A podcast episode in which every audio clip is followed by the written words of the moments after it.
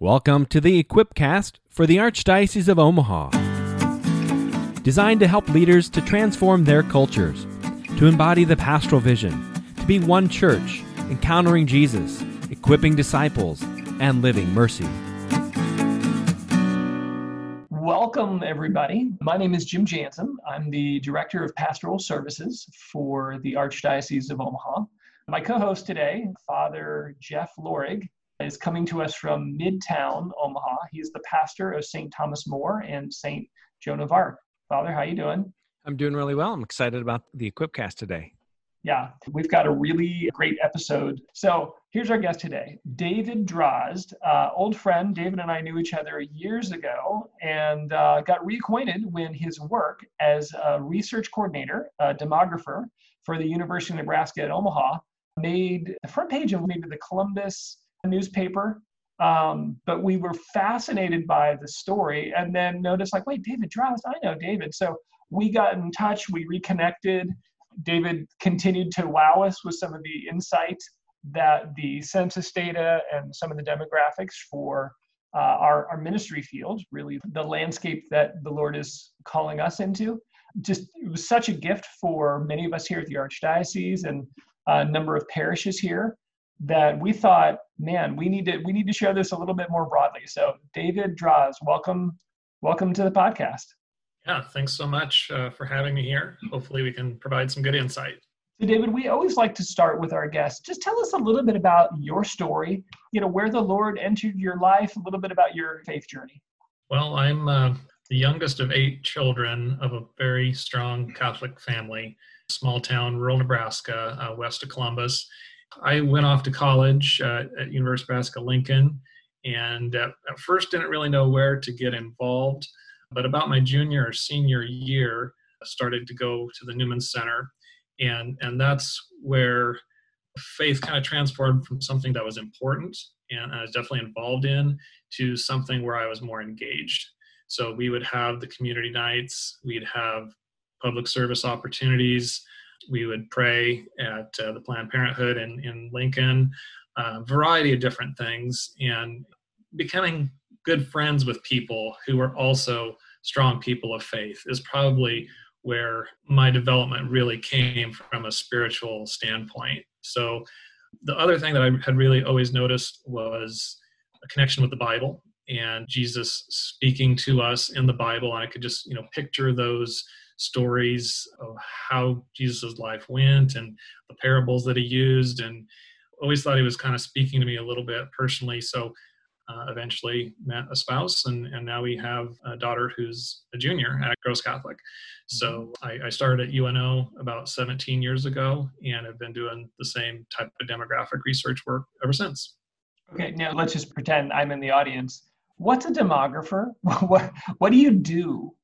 A demographer is basically anyone who studies population and the characteristics of the population. So, mainline demographics are things such as um, age, uh, sex, and race or ethnicity.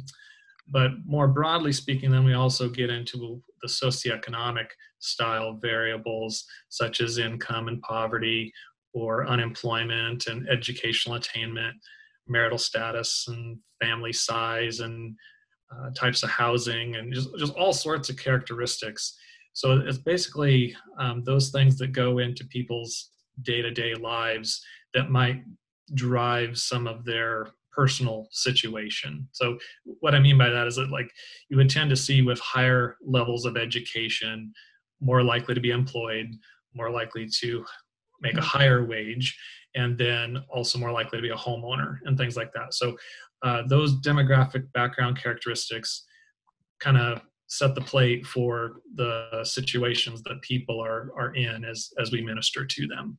Okay so let's let's dive in here a little bit. Tell us like what's what's happening in nebraska? What's generally you know the kind of the demographic uh, trends here? There's a lot you know so I'll, I'll start with those top line demographics so when it comes to age and, and aging, that's probably the, the biggest phenomenon that, that's out there as, as people follow the baby boom population.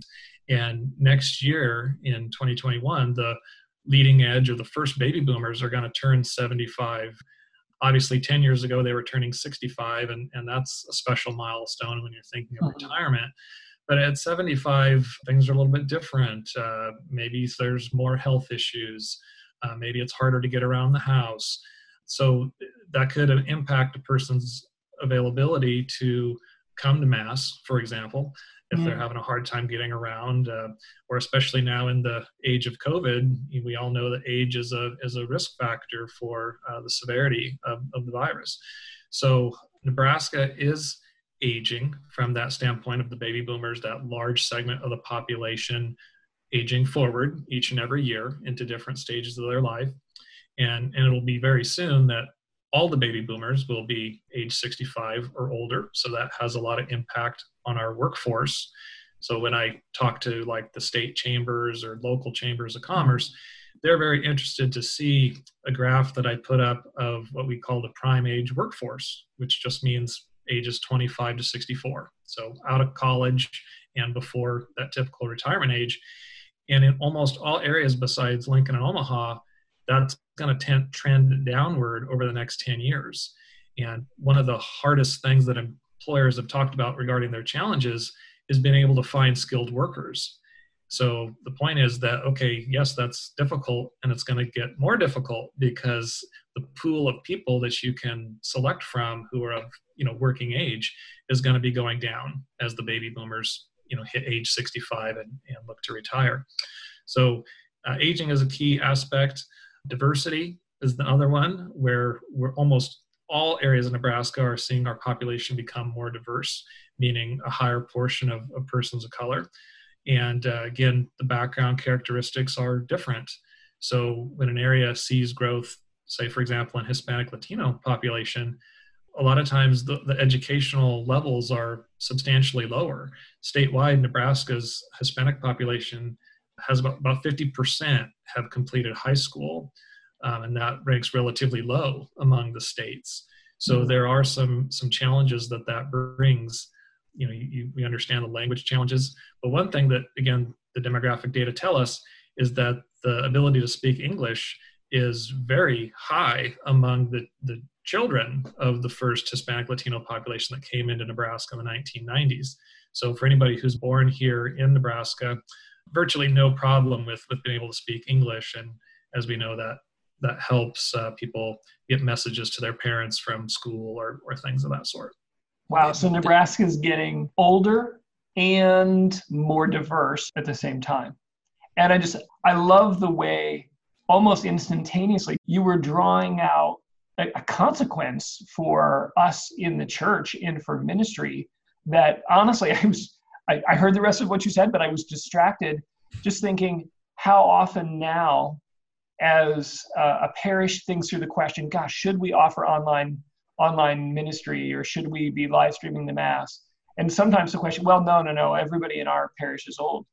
But well, gosh, like as the population gets older, even more so, mobility restrictions and perhaps self limitations because of a desire to, you know, to avoid exposure to, to illness boy, more and more people are going to want to access the faith in ways that they feel safe and comfortable with, many times online. Yeah, we might have a need to get creative. And that's, I think, a lot of that has happened this spring and, and summer as places have adjusted to the restrictions. And uh, I'm, I'm not involved in those decisions too much, but you can imagine how challenging they were. It's very difficult to accommodate everyone. And moving forward, there just might be more and more people who have some sort of challenge due to aging. And we know that the prevalence of various disabilities goes up uh, as people age. Obviously, hearing and, and, eyesight are a common one. So I know, for example, our, our parish in St. Columbkille and Papillion offers hearing assistance for those at Mass, or they do, again, record at least one of the homilies from the various weekend Masses and, and put that up online in case it is easier for people to hear. So I, I think there'll just be more and more of that as we move forward here as we see the population age. So I actually was talking to somebody this morning a young person who wants to come back to this parish in the Westgate neighborhood at St. Joan of Arc. And, and, and kind of what we've heard since I've been here is that, oh, it's, this is an older neighborhood and, you know, there's not much use. So there's not much hope either, like that, that things could really turn around. But I mentioned like, well, I'm pretty sure a lot of the a lot of these people around here are baby boomers and while certainly we need to serve them but also you can't expect them to be here in five or ten years these homes are going to become empty so the church can't just think about okay we got to serve the baby boomers we have to get ourselves ready to serve the, the younger families are going to be moving in here yeah the transition that's coming as people either downsize and and go maybe from a owned home to a rented property where they don't have to do snow shoveling and, and take care of a yard in the summertime we're going to see more houses open up because of that. And, and then, of course, uh, deaths will occur too. It, it is possible that some, what you might call older parishes, might might make a transition to have newer families come in as that housing does change over. I think you might especially see that diversity increase just because that might be in, in general a little bit more affordable housing as opposed to what you're going to see on, on the fringe or where the where all the new developments are there's going to be younger people go there too but, but for different reasons mm-hmm. so uh, housing that's another one that's going to see a lot of change here in the years ahead i feel like already you can see like gosh there's so many applications to how we minister to those who are in the geographic boundaries of our parishes how we care for people how maybe difficult decisions can be enlightened by the peek into the future that some of the demographics give us. But fundamentally, this is shepherding. You know, I mean, one of Jesus's best parables to illustrate the heart of the Father is the shepherd who counts his sheep. And it's in the counting that he notices that one is missing. Yeah, I feel like this this could be a really powerful tool for us to really care for those in, entrusted to us. That's a diverse group of people in the Archdiocese of Omaha and I'm meaning not just you know diverse in the sense of ethnicity, but the background. I mean, the Archdiocese of Omaha stretches from, of course, Omaha all the way up to O'Neill and, and Boyd County. Can we talk a little bit about the rural archdiocese? What's happening there? Yeah, a lot. And and and before I before I mention that, just since you're talking about the shepherd, I, I think the demographic data is kind of how you know the sheep.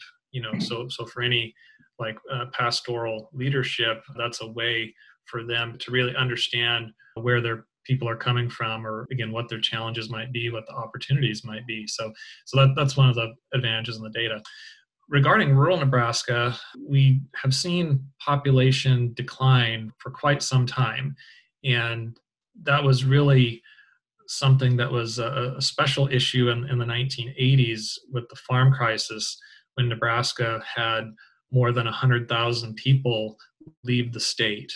So you're saying during the 80s in the farm crisis, 100,000 people left Nebraska during that during that decade or during the years of the farm crisis? During the decade, we had a net loss of 100,000. So there's really no way to know exactly how many people left. Maybe it was 300,000, but 200,000 others moved into the state for a variety of reasons. But so so the net loss was 100,000 people which was relatively large, of course, but not unprecedented. And if you look at the figures back over time, uh, we had even larger outmigrations in you know the 1930s and 1940s. So for a lot of northeast Nebraska, the county populations hit their all-time highs in 1930 or even even earlier for some locations, and have just been steadily downtrending since. And one of the reasons for that is, is the college phenomenon. And that has kicked in more recently. But it, it's people like myself. My wife's an example. She grew up uh, in Dakota County. You head off to college, complete your degree or working on it. Maybe you start an internship and find a job there in your urban location, or you meet your spouse. You know, those college ages very common for dating. And so, if mm-hmm. that spouse grew up in a different location, especially Lincoln or Omaha, it's much less likely that you're going to make it back to rural areas. Mm-hmm. So, while there definitely is some movement of those in their late 20s and early 30s from urban to rural, it's usually only about 20% of the level of folks that leave in their late teens and early 20s to go to college. So we just keep having this net loss. And then the ramification as you lose those younger people is that that's of course when people in their family formation and, and childbearing years. So if you're relatively low on 30 somethings you're just not going to have a high level of births. Hmm. And decade after decade after decade as this happens that pool of people in their 30s just gets smaller and smaller and that puts pressure on the child numbers. So that's why we've seen school consolidations whether public or private and parochial across nebraska and especially in certain parts of, of the archdiocese. So um, it, it's just one of the factors that we have to deal with.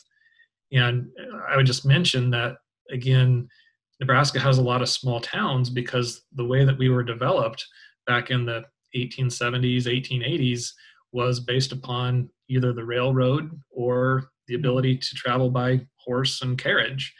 And that, that's why towns are like 10 miles apart, roughly, because that mm-hmm. was kind of like what a trip could get you, or when the railroad would have to refuel and things of that sort and drop off supplies. So we're in a different environment totally now with, with being able to drive numerous miles and that's one of the reasons why some of our small towns population has gone down as well you don't need as many people in a close proximity so they spread out a little bit more. And of course we've seen family sizes go down over time and things like that too. How much is it a universal trend or are there places where uh, towns seem to be growing? Well it seems like there's a, a size continuum. So the smaller you are the more challenges there are. So for Nebraska, kind of a nice even cut point is if you're a city of 5,000 or more, you're tending to do pretty well from a, a demographic population growth standpoint. And then if you're smaller than 5,000, especially smaller than uh, 2,500 or 1,000, then we've seen higher levels of population loss in those areas. Mm-hmm. And it probably relates to just what people are going to do for work in smaller locations and you know some business but definitely not the level of business might require a bachelor's degree as what your larger locations would be especially as we get into um, our cities that have uh, at least 10,000 people you know like Columbus or Norfolk or South Sioux City there's just a little bit different environment there more possibilities and opportunities for those with higher education I think there, there there could be. I don't know. This is me maybe hoping for the future. A trend towards moving to small towns. Maybe not the small small towns, but I don't I don't know if you follow any other podcasts. But Joe Rogan, who has one of the probably the most listened to podcast on the internet, he just announced the other day that he's moving out of Los Angeles because he's like, you know, if you look at it, like this is untenable. Like we we can't support all these people. I'm getting out and I'm going to move to Texas and I'm going to get into a small town where I can get to the clubs because he's a stand-up comedian, uh, so he can get to Houston and Austin. But like he's got a, a, lot of influence, and I wonder if there's a, there's a lot of people thinking that way, with especially with COVID, just like you know Douglas County is is a hotspot, South Sioux City is a hotspot. I I wonder if there if there maybe this is like if there's a, a silver lining to all this stuff. I know there's been lots of silver linings, but I just mm-hmm. wonder if there there might be a trend towards a smaller town life. Yeah, it it's definitely gonna change people's perceptions and, and location preferences. So we're already hearing a lot of people who have left New York, New Jersey, and, and aren't going to go back. For here in Nebraska, we don't know what those trends are yet per se, but as we've seen, an ability to work from home and not necessarily have to be tied into an office that's in probably an urban location, it, I think it opens the door for those who are interested or maybe they want to move back to be closer to their parents or where they grew up. Now, in the post COVID environment, I think they'll have more opportunities to do so because we've gotten used to working remote. I'm hearing advice there, right? For like small town chamber of commerce, start recruiting New York and New Jersey and Connecticut. It's like, hey, we got a lovely, beautiful church here, inexpensive real estate, beautiful sunsets. Yeah, and it, I don't think it has to be that dramatic either. I, I think the lower hanging fruit would be to recruit among Lincoln and Omaha or Des Moines or somewhere more in the region because it, it's a hard sell to get people from the coast to come here for, for whatever reason. Usually once they do, they, they love it. but the perception is that it's all corn and nothing to do and you know et cetera et cetera. But they find you know when people come for the college world series for example.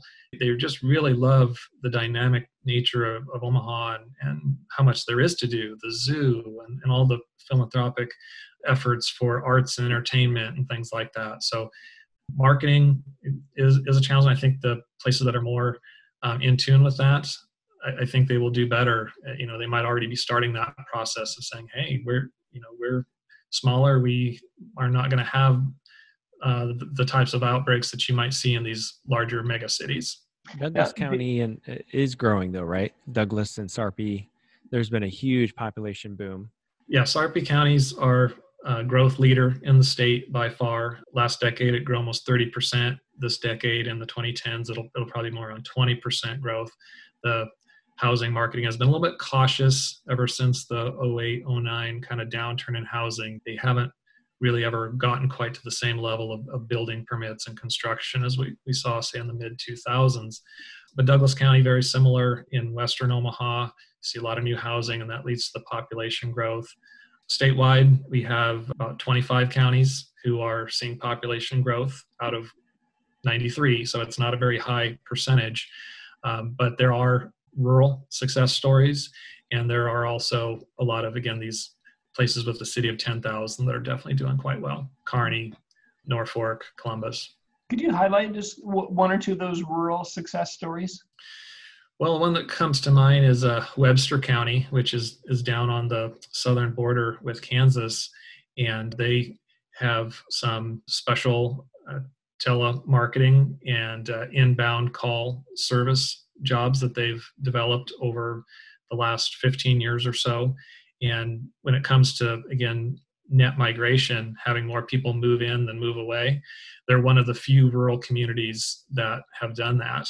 Another one would be Garfield County, which is Burwell, Nebraska, so just a little bit west of the Archdiocese. But they have the Calamus Dam, so kind of a special recreational aspect. And again, we've talked about baby boomers, and some of them want to retire in a location where there, there is that recreational aspect of fishing and, and being outdoors. And um, again, far from your neighbors, perhaps. So we've seen in migration there as well. But it just kind of depends on every unique um, circumstance. There are a lot of places that have sizable foundations and things that you know, Nebraskans are very giving. So so we do um, see a lot of support from the population that lives there. Father, you were a, a, pastor in the rural archdiocese up in Creighton. And now, Father, you know, you're heading pastoral planning for the archdiocese. What are some of the implications for our faith community, for our parishes in the rural area. What does this mean for us? First of all, I think the the you can follow the trends, but they do change over time, right? So, you know, that's why I'm sort of cautious about when people want to get a conversation about closing parishes. I just want to hesitate a little bit because, first of all, the church doesn't envision that we would close parishes. So I just don't think it's the mm-hmm. first option. And I know that, like, logically and practically, people think we should close parishes. And I would prefer to find a different way to keep them open and support them. At the end of the day, if you can't support it financially and if you you don't have enough priests, you have to figure out something else. But I think you know practically that's where it impacts us in the rural counties. I think you have mentioned before that, that the rural counties are smaller today than they were in the 1800s. And yeah, it's a it's an amazing statistic for our smallest rural locations that uh, again there was more population here in frontier days in like 1890 when you know no running water or, or very limited no electricity than what there is today. So it, it is very surprising. And you know one ramification of that is is again what the number of kids will be. You know we have a lot of a lot of rural schools. And just speaking broadly across the state compared back to 2000 we only have nine counties that have more kids under 18 today than 20 years ago.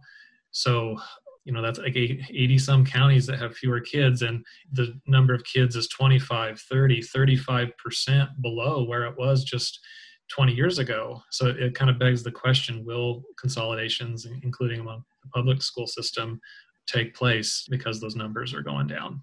Yeah, that's certainly a, a question they, they constantly had in, in, Knox County, where I was for uh, five years, and then I was in Holt County for four. So those are struggling communities. Although I was on the Economic Development Board for Creighton, Nebraska, so people weren't giving up. They were trying to find new ways to bring commerce in and, and to bring guests in. So yeah, um, so for example, in, in Holt County, in, in data I compiled for the Nebraska Community Foundation, they have seen a rise in births there. So over the last 10 years, roughly, it, it's bottomed, it's trended back upward. They've done a lot to try to get younger people to come back.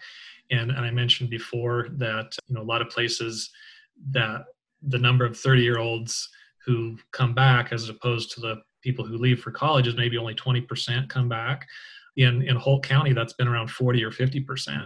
So again, still not enough to be neutral. They're still losing because of the college phenomenon, but it shows that those efforts can be successful as you, again, either cater to or at least stress the positives of low cost of living. You know, you can know your neighbors, low crime. I mean, rural rural places have a lot of advantages, but a lot of challenges too. And it seems like it's forcing a creativity there's opportunities now with what the internet is providing in terms of employment and connecting over a distance that certainly not easy but there's there's there's opportunities hiding in there and i think to to put a you know nice bow on what we're talking about is, is again in rural areas so many of the same people who are very dedicated and committed are, are doing so many things. They're involved in church. They they might be involved on a community organization. They might be a volunteer firefighter. Just because since there's not as many hands the hands that are there having to do more. And, and you kind of worry that there could be some some burnout or just you know people can't do everything they're trying to work they're trying to raise kids and a family uh, so there are a lot of demands on people's times i'd say especially in, in rural nebraska since they're so involved yeah. So when you ask, you know, what what do you have? To, there's nothing to do there in those small towns. Well, all those people there are busy, you know, as EMTs and volunteering yeah. at the church and doing the town festival, and but it's their life. It's really like it's just fun. It's it's not like you don't have to go do anything else. It makes leaders too. Yeah, maybe it's just a Nebraska bias or stereotype, but those types of involvement and that necessity of community connection helps to build leaders. Experience matters. And, you know, as the communities adjust to the realities that they're facing, leaders that know each other and and people with experience serving in whatever right in, in a religious context or just as, a, as an emt that's a tremendous resource let's let's talk a little bit about urban omaha because you know we're no chicago or philadelphia but there's there's a fair amount of what feels very urban. What's happening in the urban parts of Nebraska or Omaha in particular? Yeah, well, one one thing you know we tend to follow um, specific numbers for specific population groups. So, Black, African American for one, or Hispanic Latino for another.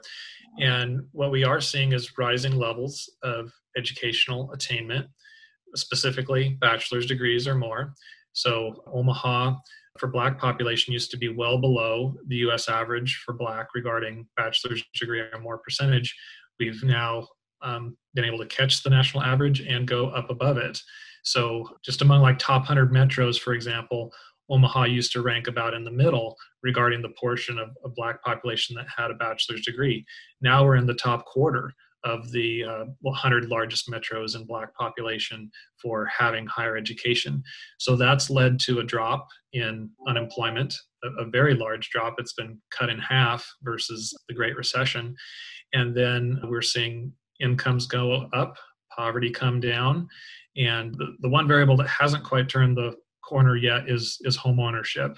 So we're seeing a continued downtrend in home ownership among our black population, same as the U.S. trend. Mm-hmm. But mm-hmm. we are hopeful that after a few years of these better economic conditions, mm-hmm. and again, this is pre-COVID, so we know things are kind of crazy right now, and hopefully we'll we'll rebound quickly. But you know, it takes a few years to save for a down payment and you know, or pay off student debt or or those types of things. So homeownership would definitely going to be the last key item to turn. But we're seeing again various improvements within our Hispanic population as well. So things, at least pre COVID, were definitely trending in the right direction. You know, here in the Archdiocese, I think about some of the consolidation of our schools that have served our urban communities. I think about CUES, I think about the consortium. I know that there's been an effort to respond to those realities and to make the church present there. Is there a consensus as to some of the initiatives and things that have helped to, to turn those trends? Well, it's hard to know which ones in particular are, are having an impact, but I think that they all are to some degree. And, you know, it, it was kind of after the World Herald kind of ran a pretty big series comparing population outcomes among whites versus our black population locally that a lot of initiatives started you know there's building bright futures there was a variety of scholarship programs.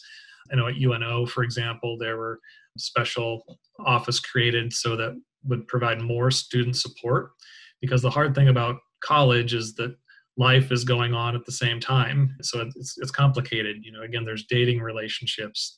People are trying to work.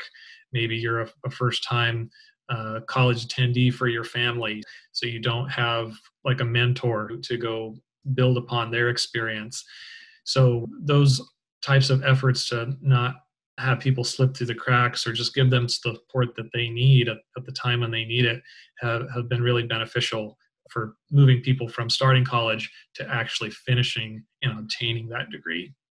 How do you see the church fitting in to, to this equation? If you can speak to a pastor who has a parish downtown or even just in the, the general kind of area that would be considered urban, what opportunities would you want to bring to their attention? What trends would you want them to be aware of? I think one is just to let them know how important the work that they're doing is. I mean, they, they hopefully realize that, but you know, helping people along, you know, those, those parishes or just through the school system that help people first get that high school diploma, because if you if you don't achieve that, then then the outcomes are, are really difficult. So just to give you a, an example, those who have less than a high school education, the poverty rate is over 20%. But if, if you can get at least a high school diploma, the poverty rate is about 10%. So there's a huge break there. And then if we can somehow move them on to a bachelor's degree, then poverty almost disappears. It's about 3% for, for a population that has a bachelor's degree or more. So wow. that's why education is so important. So to let them realize the efforts that they're making if you're having a bad day or whatever, to keep at it because you really can have a lifelong impact on young people or and their families. Wow, David, let's just thank you for that, and you know, for again, for all of our our community leaders, the parishes that are downtown and in the urban areas, like, thank you. What you're doing matters. Again, we sometimes don't know the the situation that they're in. You know, we're not walking in their shoes always. We can try to understand, but a lot of times there's things going on in the background that that we might not be aware of that really has an impact. So just being cognizant of that is is very um, helpful. The other thing I was going to say is that anything that parishes can do for family support regarding couples and and couples being together. You know, we we all have mm-hmm. all heard the stats of you know when there's a mother father involved, that student outcomes are much better. And that extends to more social aspects such as having lower crime or less teen pregnancy or, or whatever that characteristic is.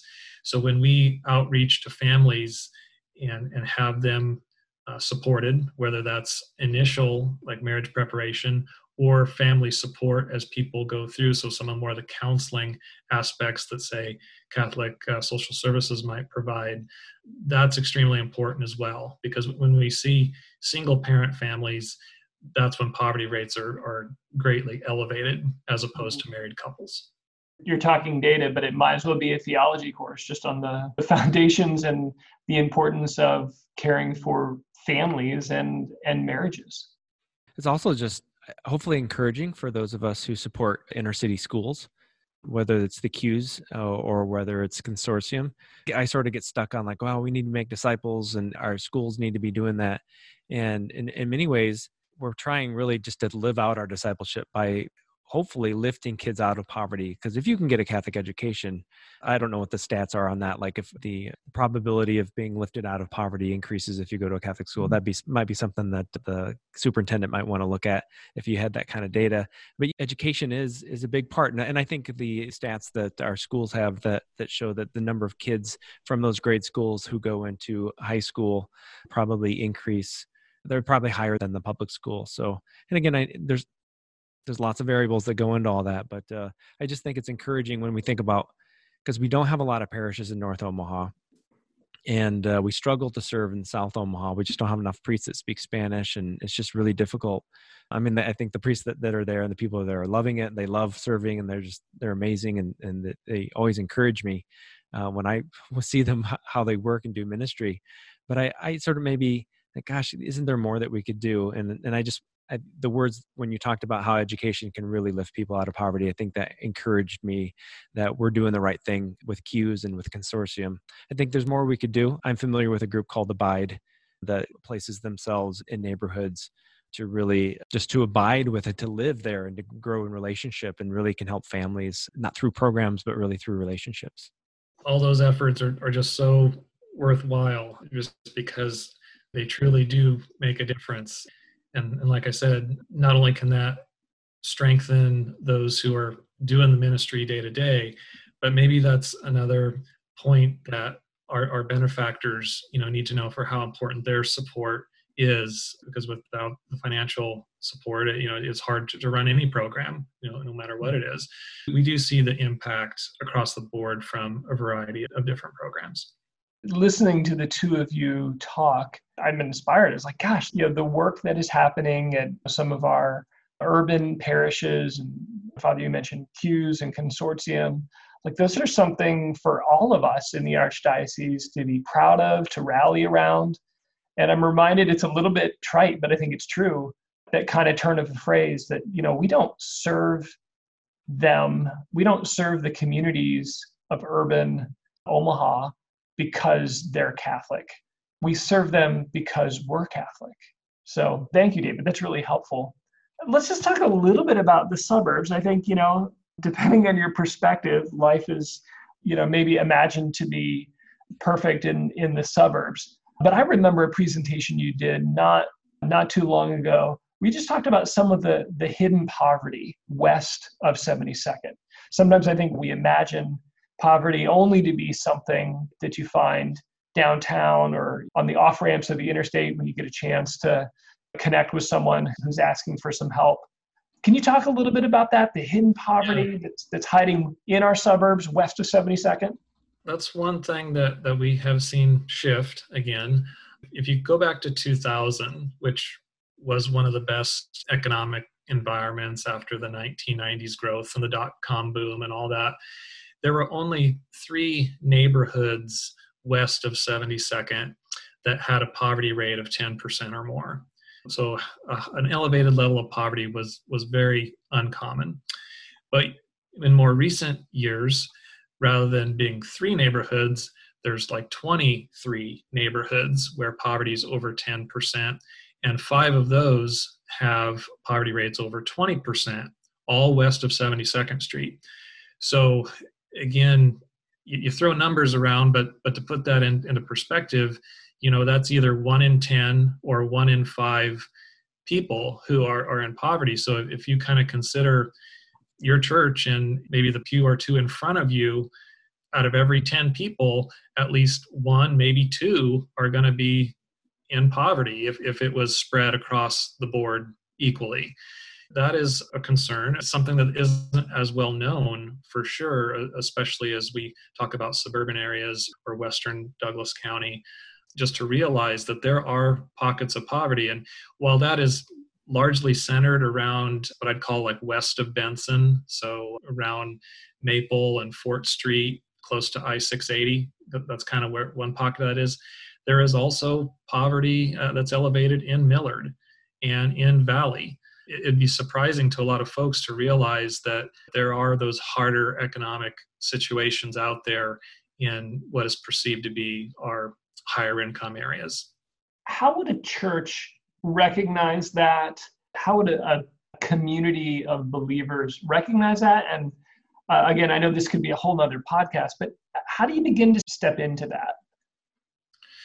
Good question. Well, I, I think you see it on the ground to a degree. Uh, again, I'm, I'm at St. Columbkille in, in Papillion, and and for Thanksgiving we have a ministry where we deliver boxes of turkey and and the stuffing and all the things that a family might need, not only for Thanksgiving but like for an entire week. And there is always you know hundreds of households in in the nearby area that call in to request to be part of that program so mm-hmm. again people might not realize that you know papillion is probably you know one of the highest income places in the area but poverty exists and there's different circumstances and new people to the area sometimes there's that direct connection of people calling in or coming to visit the parish office and or St. Vincent de Paul to, to see what kind of assistance is, is available. Other times, the numbers can tell us a little bit about what the situation is, but then maybe there's some outreach as well that places can do mm-hmm. to realize, oh, here's an apartment complex. Maybe some individuals there might be needing some support. Is, is there a way where we could leave flyers in the area that people could access and just be aware that that we have not only our church services but other ways that you might be able to participate in in the various church ministries it's a hard question but i, I think that there are ways to try to reach people where they're at well it seems like there's correct me if i'm wrong but there's a correlation if there's a higher instance or concentration of, of poverty chances are what's probably correlated to that is opportunities for educational help opportunities for family assistance because there might be more single single parent households there. And so obviously, you know, providing material assistance in terms of food, but then some of those other supports we talked about, educational support, encouragement for families, you know, childcare and and support for single parent homes. Like the opportunities seem almost almost endless because it seems like those things cluster together. Yeah, and and we're we're seeing that right now, of course, in, the COVID situation. Nebraska has what a, a, lot of what we would call working poor. So we we rank very highly, second highest among all the states when we take a look at of our families in poverty, how many either have a worker or have a worker who is working full time and all year round, and mm-hmm. still their income is just not high enough to get above the poverty level. So when you have something like uh, either outright suspension of a job, say at a, a, restaurant or cleaning service or whatever hotel uh, accommodations that might be going on right now, that will just further make difficult living situation.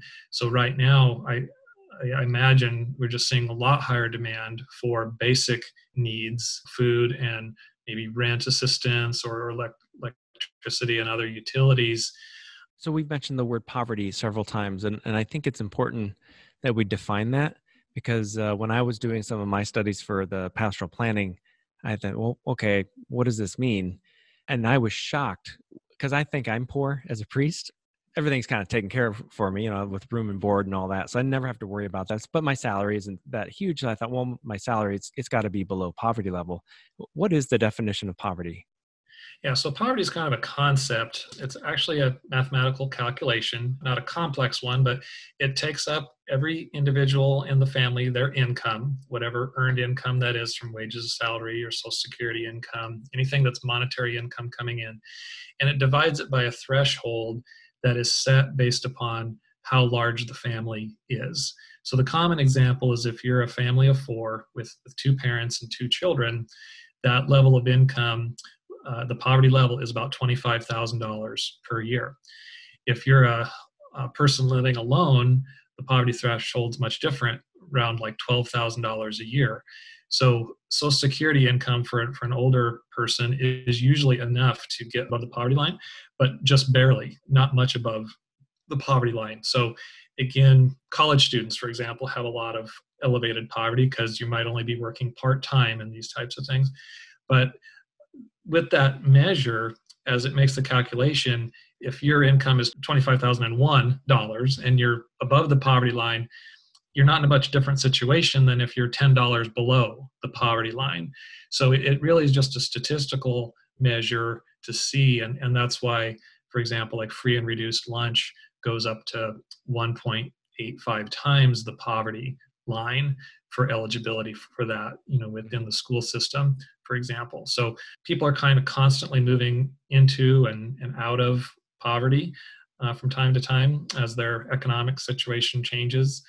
But it, it is a difficult concept to work through.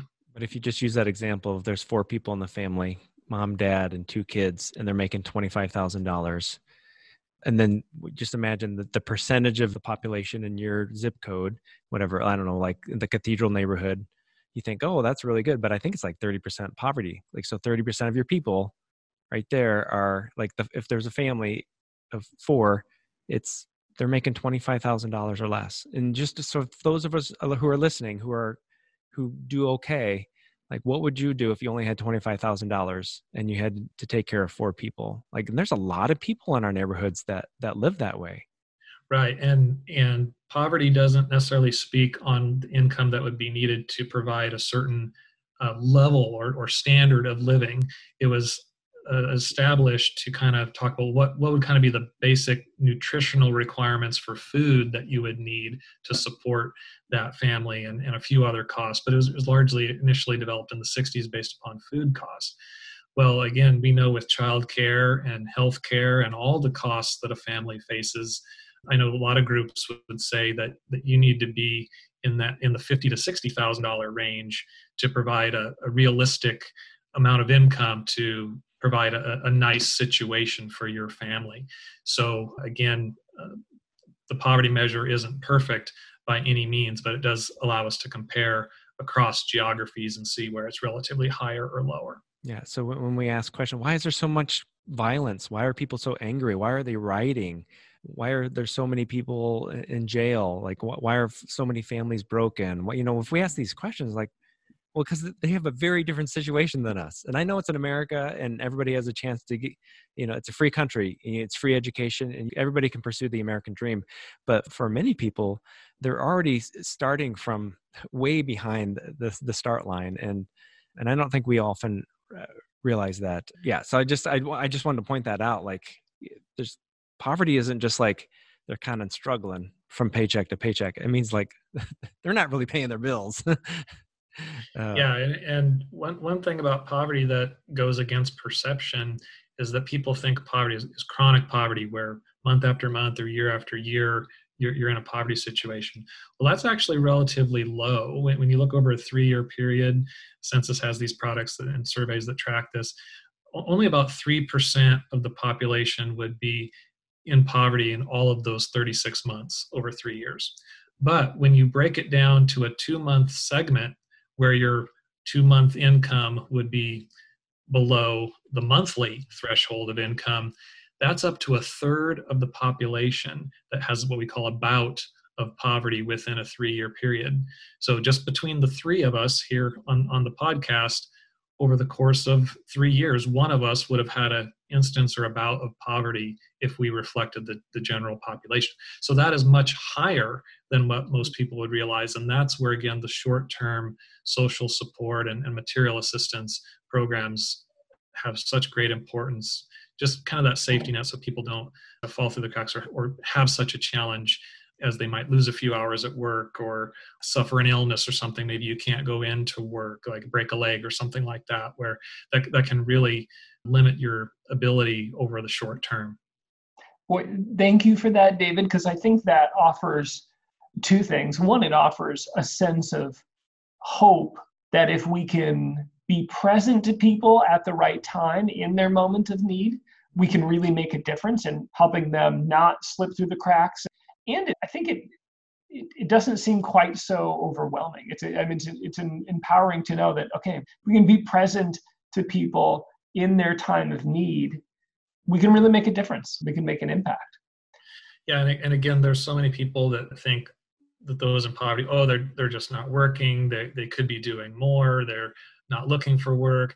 But again, in Nebraska, one of our issues is that for whatever reason, the wage structure doesn't quite always allow everybody to get an income that's above that poverty line, even if you're working all year round. Mm-hmm. So that's where some of our challenges lie in, in, in particular. And, and sometimes that's why we, again, have some of the out migration that we do is that people do see higher incomes uh, available in, in other locations of the country you, are not coming here with some sort of liberal agenda to say you know we need to raise the uh, salaries of people. You're just saying, here are the facts.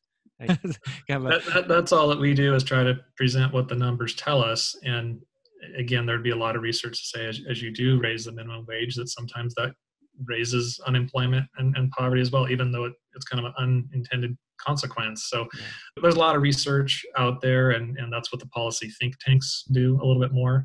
We try to be more on the ground just to help people understand the situation that we have here locally or how Omaha compares to other large metros or how our 93 counties compare amongst each other, you know, so that we can uh, target programs and, and do things as needed for those localities. And I don't think it needs to be a political solution. Uh, as church, it's a spiritual solution for us, right? It's a it's about how we're living out mm-hmm. our faith for one another and how we love our brothers and sisters and i think that's the issue it has has nothing to do with your liberal conservative or whether your agreement of minimum wage whether it needs to be raised let the pol- politicians figure that out and maybe we should have you know of course the the church does have sort of a political wing and we certainly lobby and, and we do what we need to do for for life issues and social issues but at the end of the day it's also a spiritual issue and, mm-hmm. and we have to have some spiritual solutions and i think that's the way in which we live and treat our brothers and sisters in our neighborhoods. If your neighbor is suffering, then to a degree you might be too, because it, it all is for, for the neighborhood and the, the better the health. And, and we, we have a, gentleman um, who has some health issues on, on our block, and we've just been trying to help him with his yard upkeep and just keeping his things moving forward because it, it's a challenge right now for him with, with those health issues. So I think I think that's kind of where the church helps and steps in to assist those who are in that type of situation. Yeah, I mean, listening to both of you talk, I'm reminded of you know Jesus' story about Lazarus and the rich man, and how easy it is to miss those that are near us. And I think, David, I think you've you've helped give us eyes, hopefully, to help see those who are around us who who have needs. Any kind of closing comments or big takeaways that you'd like us to walk away with as we close up here? Well, again, I, I, just think that there's a lot of, of good opportunities and to realize all the good works that are being done out there, both rural and urban across the Archdiocese, because the challenge really, really, really do differ. I, I did some work for St. Columbkille just here on our growth. In the parish boundaries, the population's growing by a thousand a year or 400 households a year. Well, if let's say 20% of those households are Catholic, Wow. That's a lot of people to service in, in church per year, you know. So so that's a good problem to have, but it can strain resources. Again, rural challenges are, are sometimes different, and all the people that are that are working to help all those situations improve just realize how important your work is. Thank you, David. If someone wants to get a hold of you, if a pastor wants a little bit more of an in-depth understanding of their mission field, of the zip codes that make up their parish, how can they get a hold of you? Well, the best thing to do is just Google my name, and that'll bring you uh, to to my work website. So again, it's David, last name Drozd, D R O Z D. That, that's me saying it the way it's uh, spelled, so that, that people can see it. Uh, David Drozd and University of Nebraska, and you should pop to me and my contact info, and we can just connect and go from there. Thank you for the work that you do, and you can tell that your faith is pretty intimately intertwined as you think through these things. And thank you just for yeah helping to open our eyes and see a little bit of the opportunities and trends of the mission field where the Lord has placed us. Thanks so much. It's been a great opportunity to be here and, and hope I could at least provide some insight. Everybody, if you would like to get the show notes, you can find those on equip.archomaha.org.